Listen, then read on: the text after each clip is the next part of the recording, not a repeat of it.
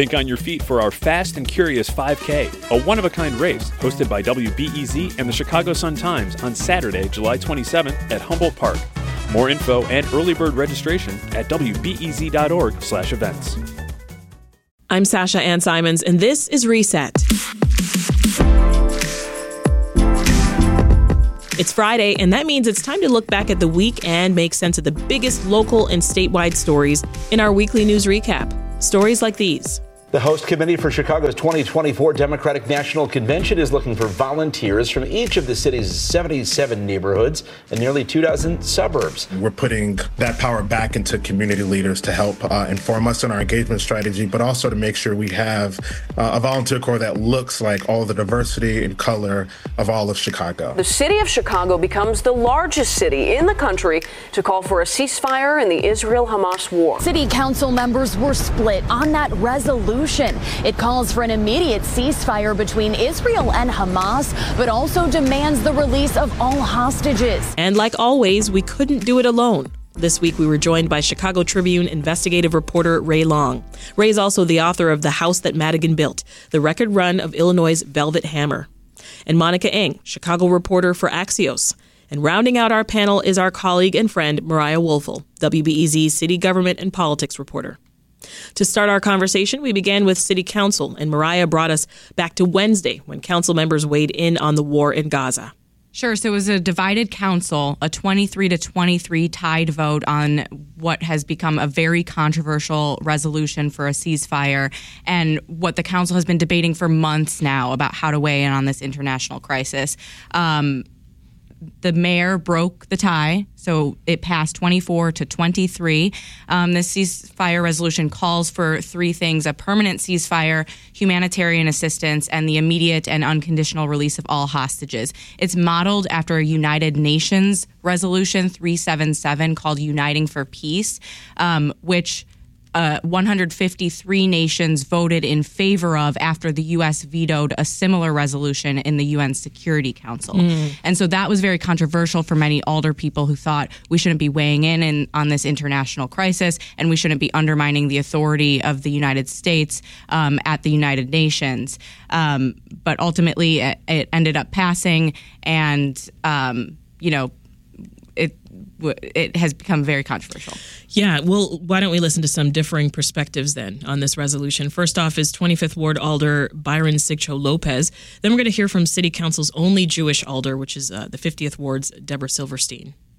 Today is a very important day, and is a day where the city of Chicago can be an example, as it has been an example of integrity and change. But one thing that we cannot do is be silent in the midst of genocide. Today is 116 days since the October 7th terrorist attack.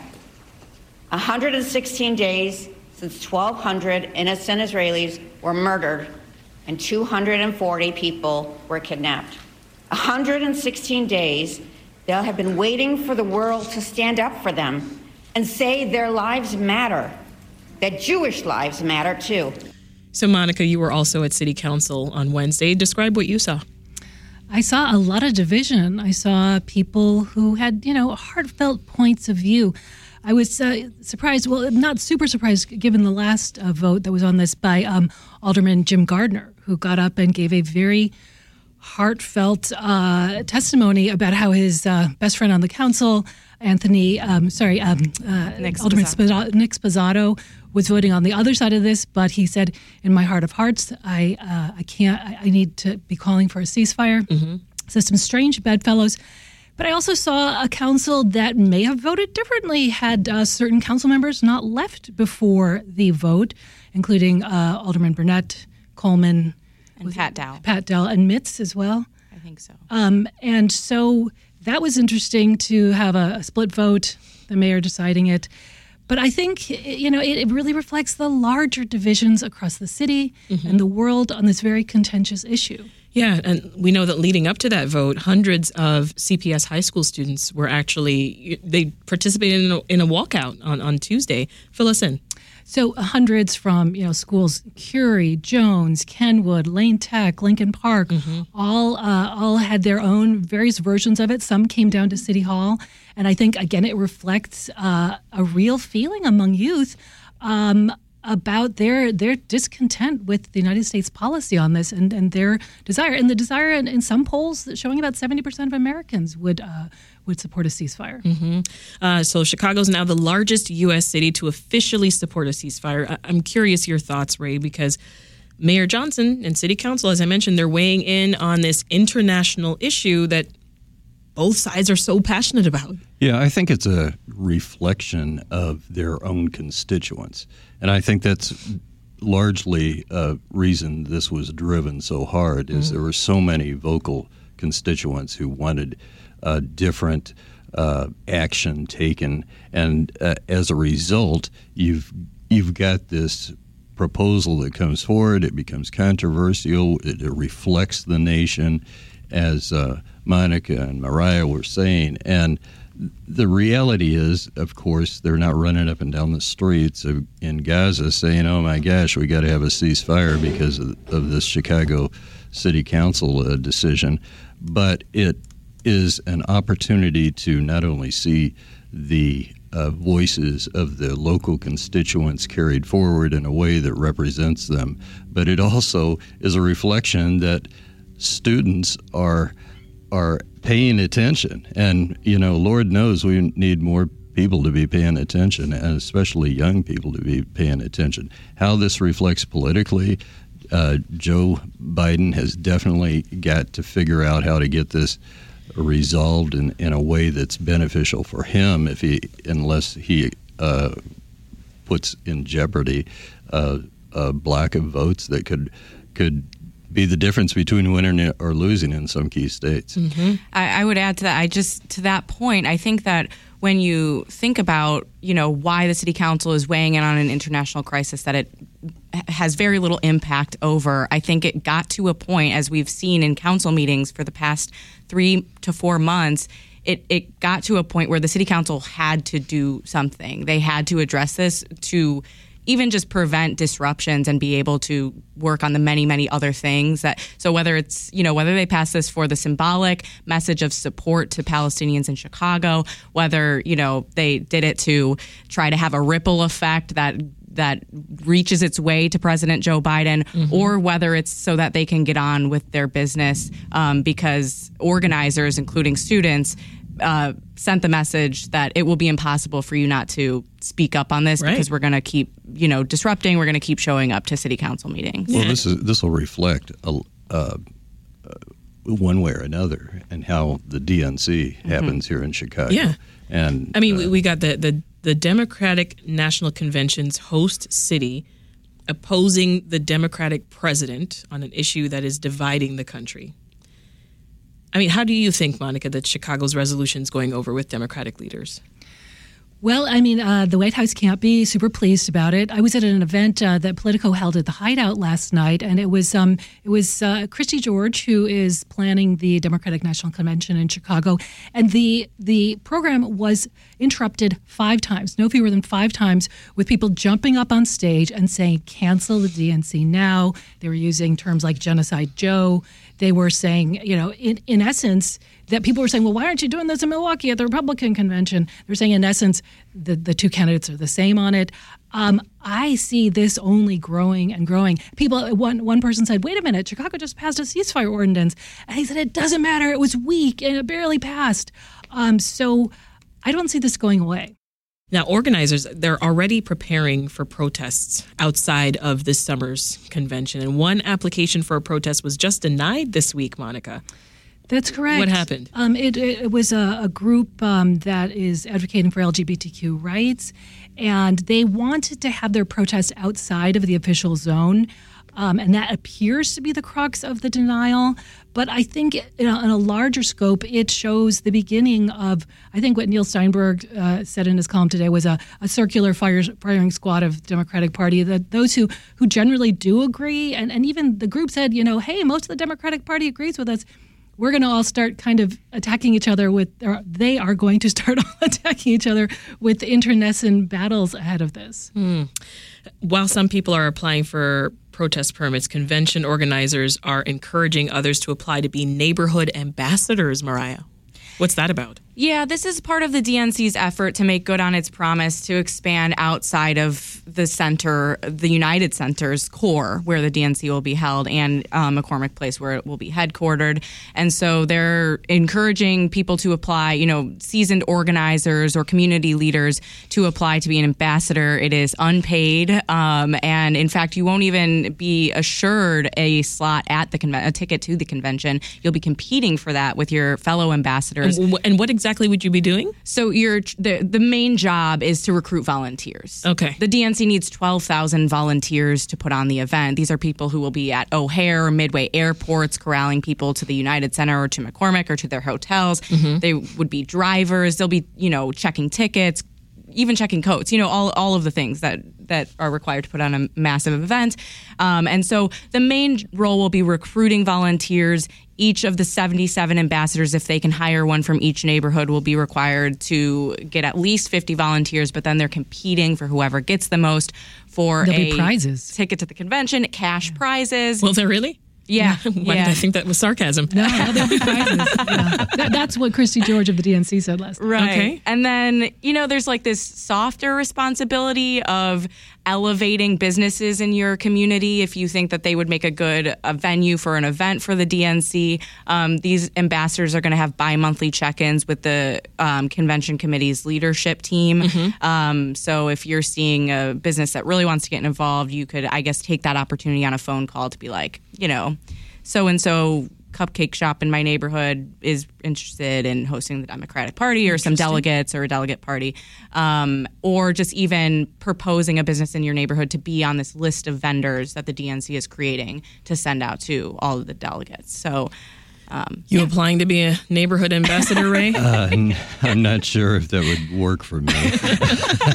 I do think that it's interesting, though, that they've already denied this permit that you were talking to Monica about because l- in 96, things were so much different. They were running for reelection of- of Clinton, everybody was solid on that. And uh, they had a zone for protesters, and the protesters went there, much to my surprise. but I got a feeling that the the the tension in the various political discourses around the country is building to the point where we ain't going to have a nice Oh, a little zone for protests. It's going to be an interesting summer. yeah, it's yeah, not going to be nice and neat, I don't think. yeah, yeah. Get ready, sixty-eight reruns. Yeah. Yeah. Well, we also learned this week, Monica, that the uh, the DNC could impact CPS as well. That calendar. What did they do? Well, you know, one of the things uh, Christy George was saying last night was she hopes that a lot of young people participate. And so, if a lot of young people who go to CPS are still participating during the convention, they won't be able to start school if school starts on time. So they proposing they're proposing to start it a week later, which in my mind, as a kid who went to CPS, and all my kids went to CPS, and my parents did.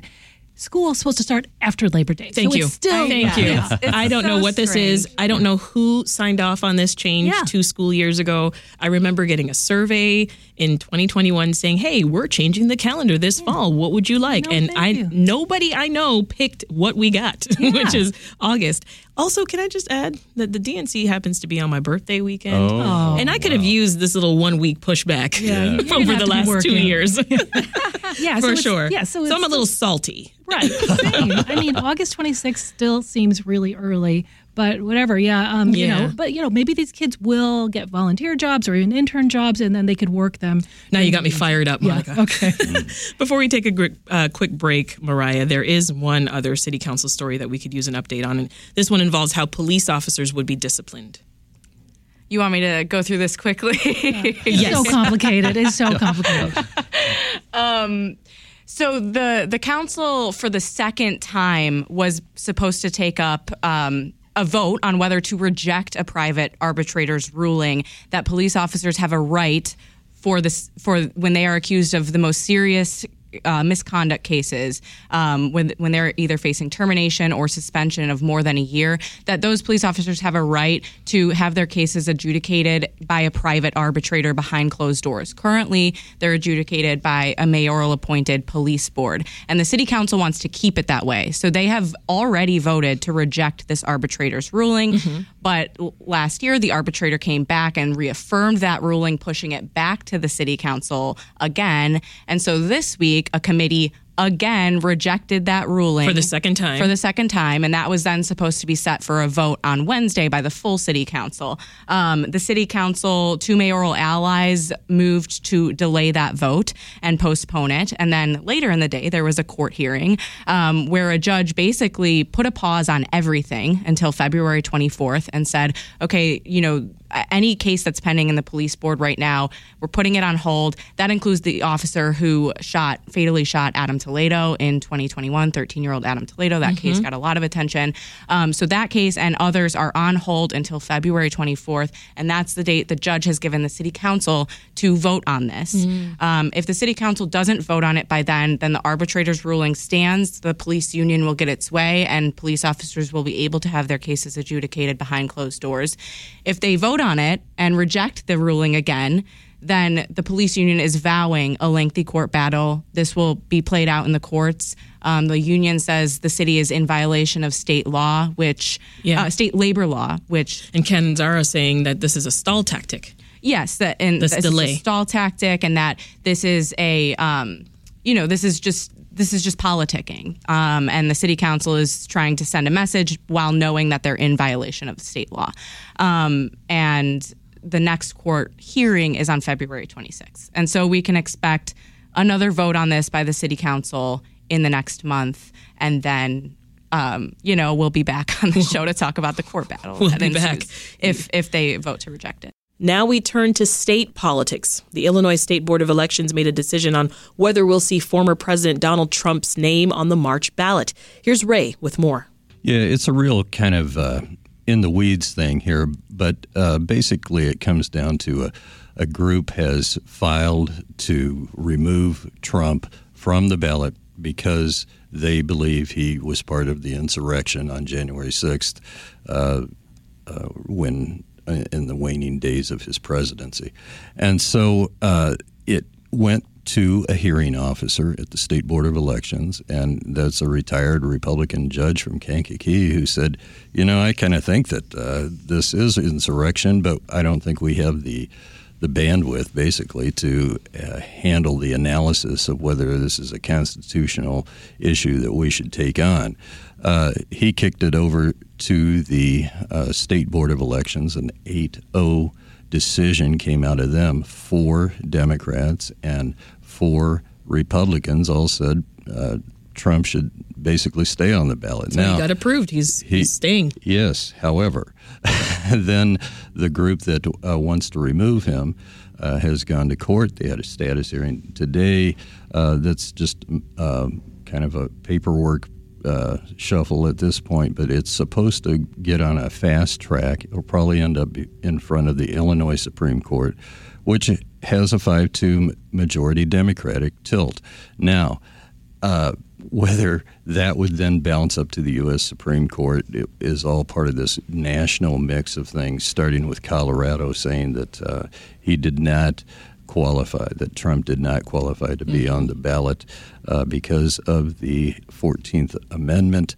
And uh, that is one, just to refresh everybody, and let me get my notes in front of me here, is that uh, uh, Preach, those who have taken an oath to uphold the Constitution as a member of Congress or as an officer of the United States or as a member of any state legislature, et cetera, uh, shall not be able to serve in Congress or hold any office, civil or military, if they've engaged in insurrection or uh, or rebellion. And uh, there is the belief that uh, by a lot of people that uh, Trump did, while he was, urging uh, the protesters to to march on the Capitol, did play a role in in the uh, effort to storm the Capitol, Yeah. which was a fatal um incident. And uh, as a result, uh, a lot of people think that he should be tossed from the ballot under this clause. Yeah, and, and the Supreme Court is hearing the challenge to the Colorado Right. ballot next week.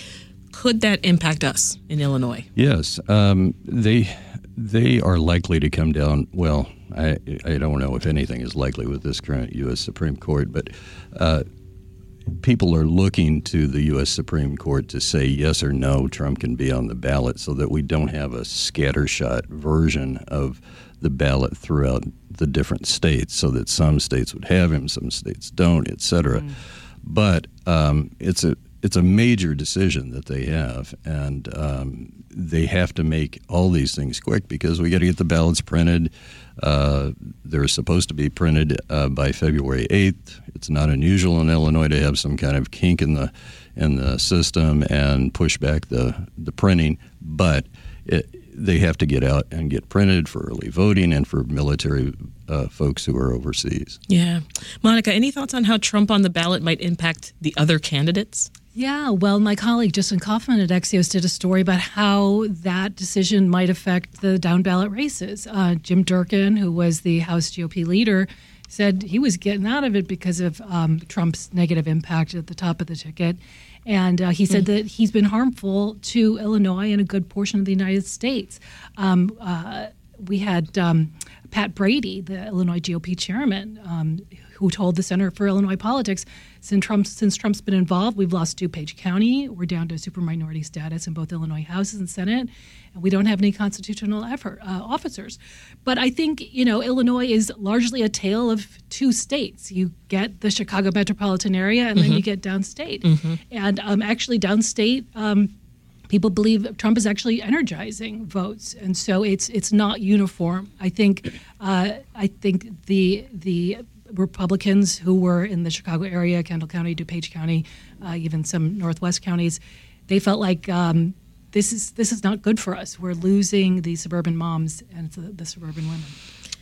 Couldn't be more divided. Yeah. The Democrats are split over this too because they think that Trump is energizing too. That they that having Trump on the ballot just you know pushes more Democrats to get out to the polls and vote against him. So uh, that's one school of thought as opposed to this group that is also trying to knock him off. Everybody's looking for motivation from Trump. Yeah. It sounds like. well, speaking of elections, that March primary is not far away, Mar- Mariah. March 19th. Uh, Illinois is still looking for election judges. What's the latest? It's it's a common tale. We talk about it every election season. Um, finding enough poll workers it has become increasingly challenging for election officials. Um, my colleague Tessa Weinberg did a great story, kind of looking at why that is and how people are trying to address it. Um, and she found that you know this downturn, uh, multiple factors, um, a downturn in recruitment from political parties um, of election workers Mhm. themselves, and so that has shifted the onus onto government agencies to find poll workers. Also, challenges in elections and voting patterns um, require new training every year, and so you have to just like changing rules of how elections are carried out um, require new training, and then this increase in threats and harassment that has plagued workers nationwide. I'm not sure that's as much of an issue in the Chicagoland area. Well, it's definitely not as much of a Chicago an issue in the Chicagoland area as it is elsewhere. Um, but that contributes to motivation, and so election officials in Chicago um, have tried to increase pay. Um, I think you can get paid around two hundred thirty dollars in Chicago as a new election judge, um, four hundred fifty dollars or four hundred dollars as a as a polling technician. Um, in Chicago, we do have a, l- a little bit easier because of the consolidation of precincts that we saw recently, and so um, 6,500 election judges are needed, which is a huge decrease from ele- the 11,000 that were needed two years ago before um, precincts were reduced by 40%. But yeah, the election's coming up. Um, it's a big one in Chicago. There's a big referendum, um, the so called Bring Chicago Home referendum, um, Right. on whether or not to increase the real estate transfer tax on properties valued over a million dollars in order to fund homelessness. And so that's going to be energizing for voters. It's it is you know primary elections are a little bit you know the turnout is lower, but right. I, am sure election officials are expecting higher turnout for this primary because a lot of, of, hot topics. ballot. I'm sticking with you for a moment, uh, Mariah, because I want to turn to that migrant crisis. Mayor Johnson once again delayed enforcement of that 60 day shelter stay limit. Let's listen to a little bit of what he had to say about that. Because our plan for temporary emergency shelter was never meant as a long term housing solution. But we want to give every person and every single family that has come to our city enough time to process their work authorization, find housing, start a new life in our great city. So this is the third time that the mayor's delayed evicting migrants from shelters. How long is he now saying that they can stay? Until at least March. And so now the So he thinks winter will be done? I, you know, By it's March? it's a it's a factor of things. Uh, it's a it's a number of factors contributing to this. It's one that people aren't being housed fast enough, and he is hoping that that ramps up with um, state aid for caseworkers at every migrant shelter. And I think they are starting to see people getting housed more quickly, but they are still struggling. And I, I think they took a look at the numbers and said, oh, you know, by our February 1st deadline, we have around 2,000 people who are going to be forced to leave. Right. And it's unclear how many of those people were able to find housing. And I, I don't think it was significant enough of a number for them to move forward with, the, with that deadline. Also, there have been fewer buses arriving to Chicago. And so I think that they have been better able to manage the influx, Mm-hmm. but it's unclear how long that will last. That could change tomorrow. That could Right. change next week. There could be 16 buses that arrive. Mhm. Um, and so I I think it's a, a number of factors. But yes, this has been a mess. You know, they announced this policy in November. The first deadline was supposed to be January 16th. That got pushed back a week during those freezing cold temperatures. Right. Then that got pushed back again amid icy temperatures.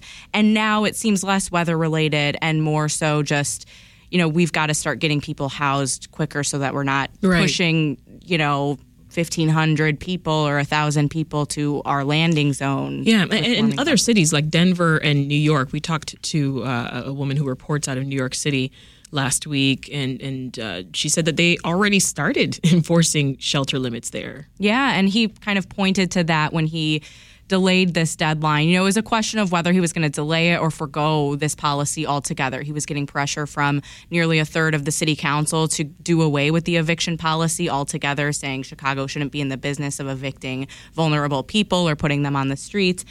So he premised his comments by saying, look, there are already cities who have really stringent, much more stringent ca- caps than we do. Um, I think he said, he referenced one state with like a 14 day cap for single individuals. Um, and then he said New York is, you know, continuing with this policy. Mm-hmm. Um, another state has a has a ban on the or, uh, Massachusetts. cap. Massachusetts a cap on the number of migrants that they let that they will shelter in beds. Mm. Um, so there's maybe not an eviction deadline for them, but they have a cap, and once those beds are filled, you're out of luck. You can't come, or we we can't shelter you. Um, and so he prefaces his comments by saying that, and then continuing um, to say eh, eh, we want to be flexible here. We're going to push this back a little bit, but we're still going to move ahead Right. with this policy. You know, we'll see. Yeah, you're shaking your head. Well, through, I'm just through ninety percent of Mariah's response there, Ray. I got to get you in. Well, it wasn't because of what Mariah was saying. It was She's delivering the facts. yes, the truth. The truth is what we want. I just think that Brandon uh, uh, Johnson better hope that Punxsutawney Phil is correct, and he predicted an early spring, and uh, our local uh, critter also did the same thing too. So, but we have to not lose sight here that these are human beings, and it is so uh, uh, anathema to so many people that we're just ready to toss people out and not welcoming them. We're supposed to be a welcoming city. We are supposed to be a quote unquote sanctuary city. And if that is what we are supposed to be, then walk the walk. I, so, okay, I'm going to play devil's advocate, and I never do this. Um, the Welcoming City Ordinance does not guarantee shelter, as as New York's law does, actually. Um, but I mean, I would also, I have a little, you know, I have some sympathy for the mayor. Where are the people supposed to go? We still have almost 100 at O'Hare. And so his point was, you know, the laws of physics say you can't have things flowing into a body if you don't have things flowing out, or else it'll explode. So I think the 60 day rule was set up to try to create a flow. so that those who are sleeping on the floors of police stations or Yeah. in tents would have places to go. Well, there may be too many plugs in his bottle. Uh, you know. I mean, uh, there are so many vacant buildings in this town that could be used if they use a little creativity, such as maybe a tax break for for uh, owners of buildings that uh, housed migrants, or if they look to some dorms throughout the state that are not being used, uh, they could house people there, and it takes some creativity. I mean, maybe I'm I'm not saying you should use eminent domain, but there are also closed down motels in this city that could be uh, turned around. There, there are opportunities, and what the mayor keeps saying is, "Hey, uh, JB Pritzker, remember the 2,200 beds you said you'd open up? Where are those?" And yesterday, Pritzker said, "Hey, we're still waiting for you to create zoning uh, opportunities for us to do it." And then the city's like, they, "The state can open up wherever they want." So I think better communication at the city and state level would help too. Well, a, a city council committee met this week, Mariah, to talk about the conditions in some of these shelters. I mean, what did we learn from that? Well, I think the city's uh, response to this has been kind of like, we've got it, don't worry about it, conditions are fine. Meanwhile, reports have shown otherwise.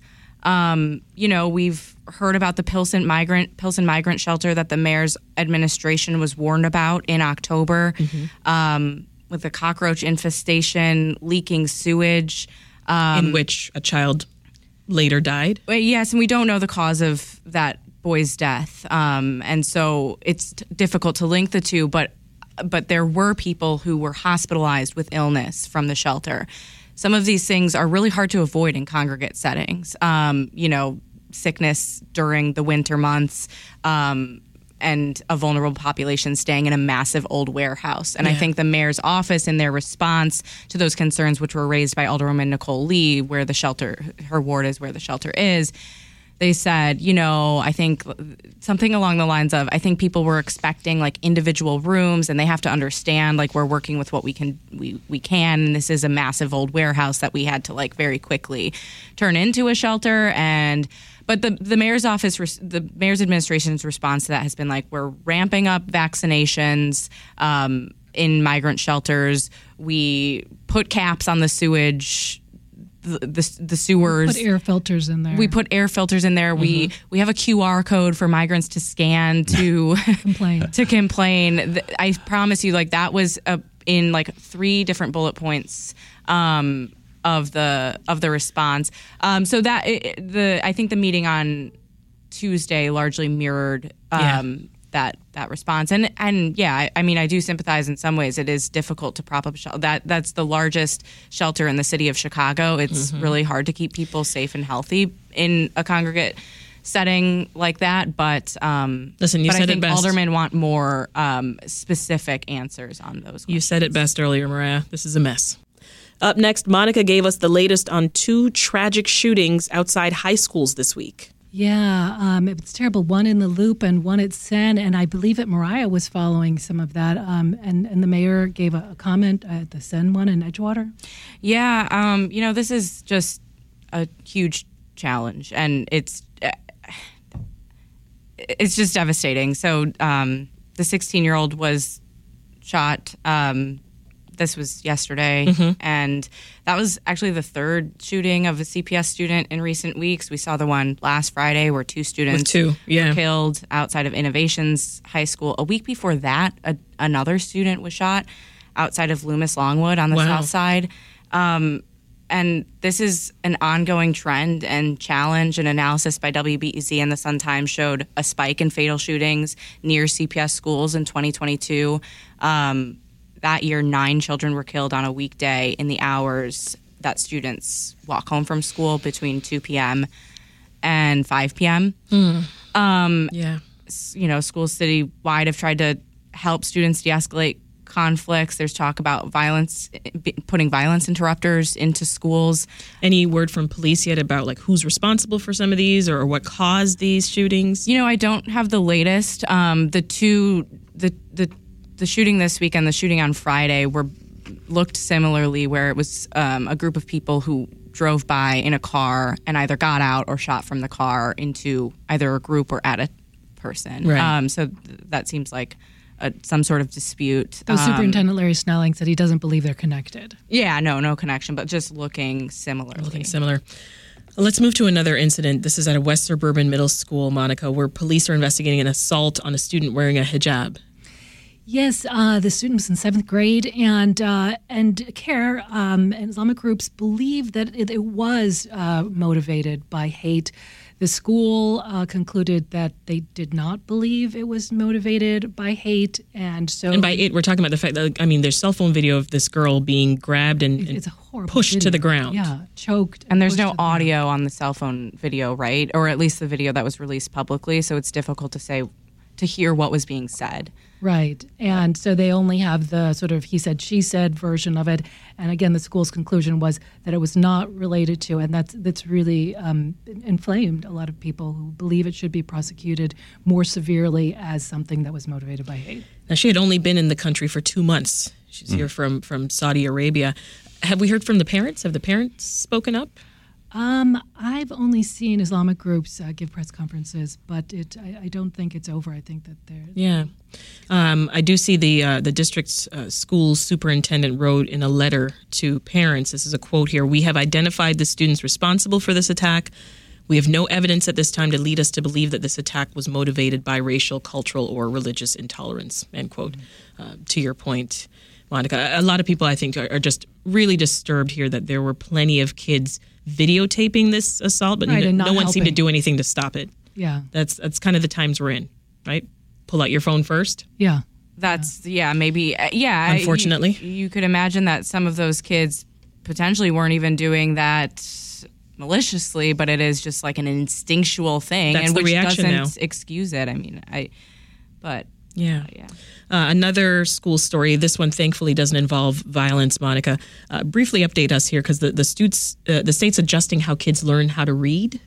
Yeah, so you know, for the long time, for the last century, there's been this debate: phonics versus whole word. Should you be learning through memorization and guessing in context and the love of reading, or should you learn how th sounds or f sounds or ph? And it seems like the pendulum swings back and forth and back and forth. It's swinging back toward phonics, um, especially after a very popular podcast called uh, "Sold a Story" kind of um, synthesized the. Um, the, the the research on this, which does seem to show that for a large swath of children, uh, this whole word, or you can call it balanced uh, literacy method, leaves a lot of them stuck at a certain point where they're not progressing as readers. Uh, we we asked our readers, tell us how did you learn to read, and we got dozens and dozens of uh, responses. Most of them said phonics in Catholic school in the 1960s. I guess that tells you what our readers are like, but um, uh, but they all loved phonics, and they all said, you know, my my grandchildren learned to read with whole word, whole word, and they had really a lot of difficulties. Every kid's different, but um, phonics seems to be winning the day again in Illinois. Yeah. Uh, I want to turn to something different while you're here with us, Ray, and that's Mike Madigan's former chief of staff, who was in the news again this week. Give us the latest on. Well, Tim Mapes was his chief of staff. We have to remember, just to set the scene, that he was uh, tossed out of office uh, in 2018 by Madigan after uh, Clerk had uh, held a press conference up here in Chicago saying that uh, he had been abusive, uh, sexual harassment, abusive language, all kinds of things.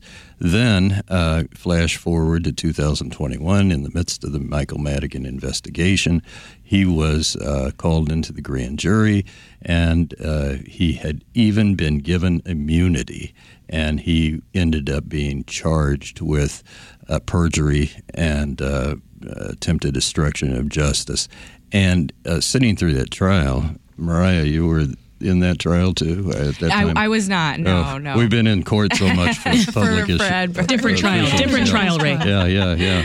Well, anyway, uh, I mean, they played the whole grand jury tape. I mean, it was very clear that he was not saying everything he knew, and now prose- and prosecutors uh, won a conviction, and now they're recommending that he spend 51 to 63 months, so a little Hmm. over five years, if uh, the they win on that. Now, When's he scheduled for sentencing? uh, February 12th. And so, of course, his team is saying he's a really good guy, et cetera. But um, there is a real uh, dynamic here where I, I don't think there will be a whole lot of people in Springfield who will be cheering if he gets off with a light sentence. Mm. All right, I, I want to turn to something totally different here a, pu- a public transit story. One that I knew nothing about until today. I was today years old. Um, Monica, you, you covered this for Axios. Tell us about CTA's new pee shields, real quick. I I just helped with his story by going to, of all places, the Addison stop by Wrigley Field. Why? What do they need there? They said in in areas where they've had urination problems, they have put these pee shields in that kind of like splash back at you if you try to pee on them, um, and they also splash the urine down onto sand, making it easier for them to clean up. Um, and it had gone kind of viral on Reddit recently, even though they've been up since 2013. Oh, Um, really? I had never seen them.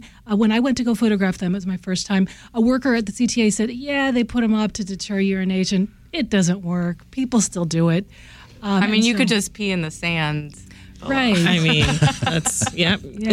So, like, you know, they told us, they did tell us that they're very popular on European transit. Yeah. I didn't make that up. Well, you see, what else is popular in, in Europe is, is public bathrooms. And we covered this on Reset this week because public bathrooms are coming to Chicago. Yay! Uh, we got messages about the issue while we were having our conversation earlier this week on the show. And uh, we're going to play those messages on Monday. Some of our listeners has some really good suggestions about that upcoming change to city parks, et cetera, et cetera. Uh, but I want to turn to something else here because on the recap, Ray, I mean, we try to give uh, we try to keep everybody in the loop on what's happening around Chicago all week. I think that that's what we all do as journalists, right? That's our job. But yesterday, you and your colleagues at the Tribune, you asked people not to get information from your newspaper or your website. True, and uh, I have to uh, give disclosure here too. I am a member of the Chicago Tribune Guild, and I spoke at the press conference, and I uh, we were on a one day strike, and uh, you know we're not going to get the hedge fund overlords uh, Alden uh, from New York to bow down to our demands in one uh, one day strike. But we made a point, and I think it's very clear that uh, we don't want to have to do all the hard work that we do, knocking uh, uh, uh, people's heads all week to get stories, and then have nobody given us pay raises for five years. We've uh, been trying to get a contract uh, with this um, hedge fund, and they just uh, are recalcitrant. They have not offered uh, raises with the cost of living and, and, and all the inflation that's gone on. And they have uh, said to us, well, okay, let's deal with the economics by uh, uh, taking away your 401k, as they did to That the managers, Yeah. as they did to the managers already. And um, we have uh, said, you know, that's that's like a cut in pay, and they've offered a couple of uh, bonuses for signing, and that's just not reality. This is uh, not a, a group that is working for a paper that is poor mouth. This is a paper that, uh, contrary to many in the country, had Yeah. made double digit uh, uh, profits consistently. And then this group comes in, buys out a lot of people, and uh, is operating with a smaller staff. We're running and pedaling faster, and we're uh, still managing to stay robust. I have to give a shout out to all my colleagues for that. But uh, you know, come on, you're you're uh, you're still raking in money, and you're not passing it around. Yeah, I got to give this uh, last minute here to Monica, uh, who worked for the Tribune as well, was one of your colleagues for 16 years.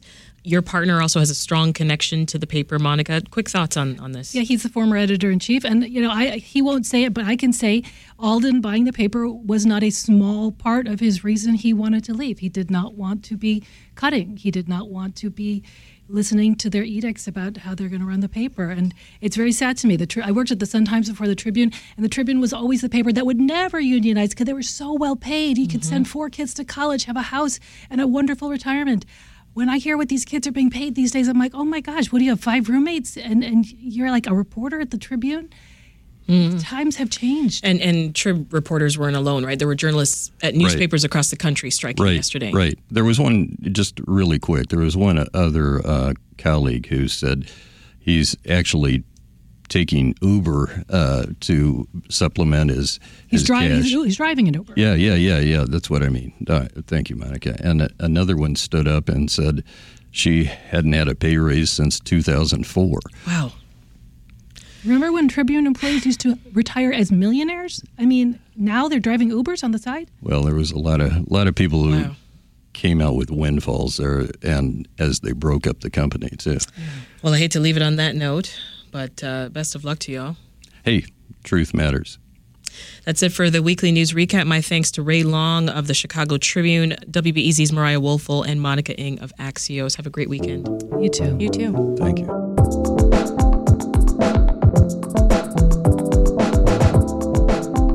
This episode of the Reset Podcast was produced by Andrea Guthmann and mixed by Ethan Schwab. If you enjoy our weekly news recap, we'll subscribe to the Reset Podcast so that you'll never miss the next one. From city and state politics to national and international news, we have got you covered with the latest information, sharing all different kinds of perspectives and keeping you in the know and in the loop. Thanks for tuning in this week. I'm your host, Sasha Ann Simons. Check out our podcast feed tomorrow for a special Saturday pod.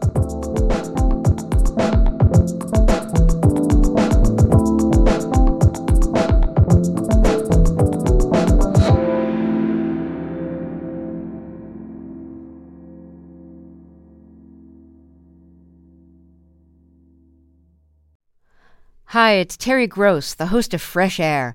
We bring you in depth, long form interviews with actors, directors, musicians, authors, journalists, and more. Listen to our Peabody Award winning Fresh Air podcast from WHYY and NPR.